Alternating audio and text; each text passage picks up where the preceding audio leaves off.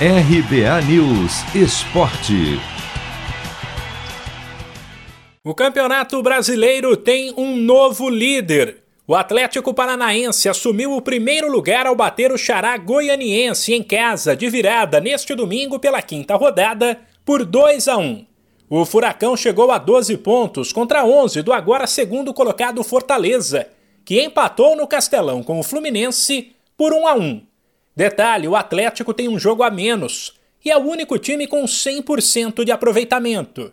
Destaque ainda para o novo terceiro colocado, o Red Bull Bragantino, que tem os mesmos 11 pontos do Fortaleza. O Massa Bruta simplesmente venceu o Flamengo, atual campeão, no Maracanã por 3 a 2 e confirmou a boa fase. Quem fecha o G4 com 10 pontos é o Palmeiras que venceu o América de virada em casa por 2 a 1 com gol de William Bigode aos 50 do segundo tempo. Depois, no G6, estão Atlético Mineiro e Fluminense, ambos com nove pontos.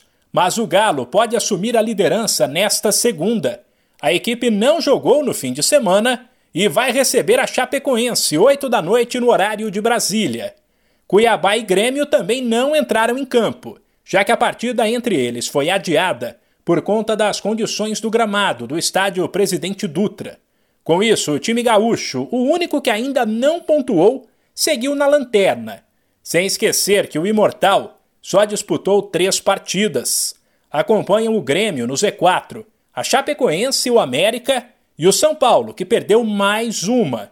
O tricolor jogou mal e foi derrotado pelo Santos no clássico na Vila por 2 a 0. Quem se afastou da zona de rebaixamento foi o Juventude, que venceu o Esporte por 1 a 0. Os outros jogos do fim de semana pelo Brasileirão terminaram empatados. 1 a 1 Internacional e Ceará e 0 a 0 Bahia e Corinthians. De São Paulo, Humberto Ferretti.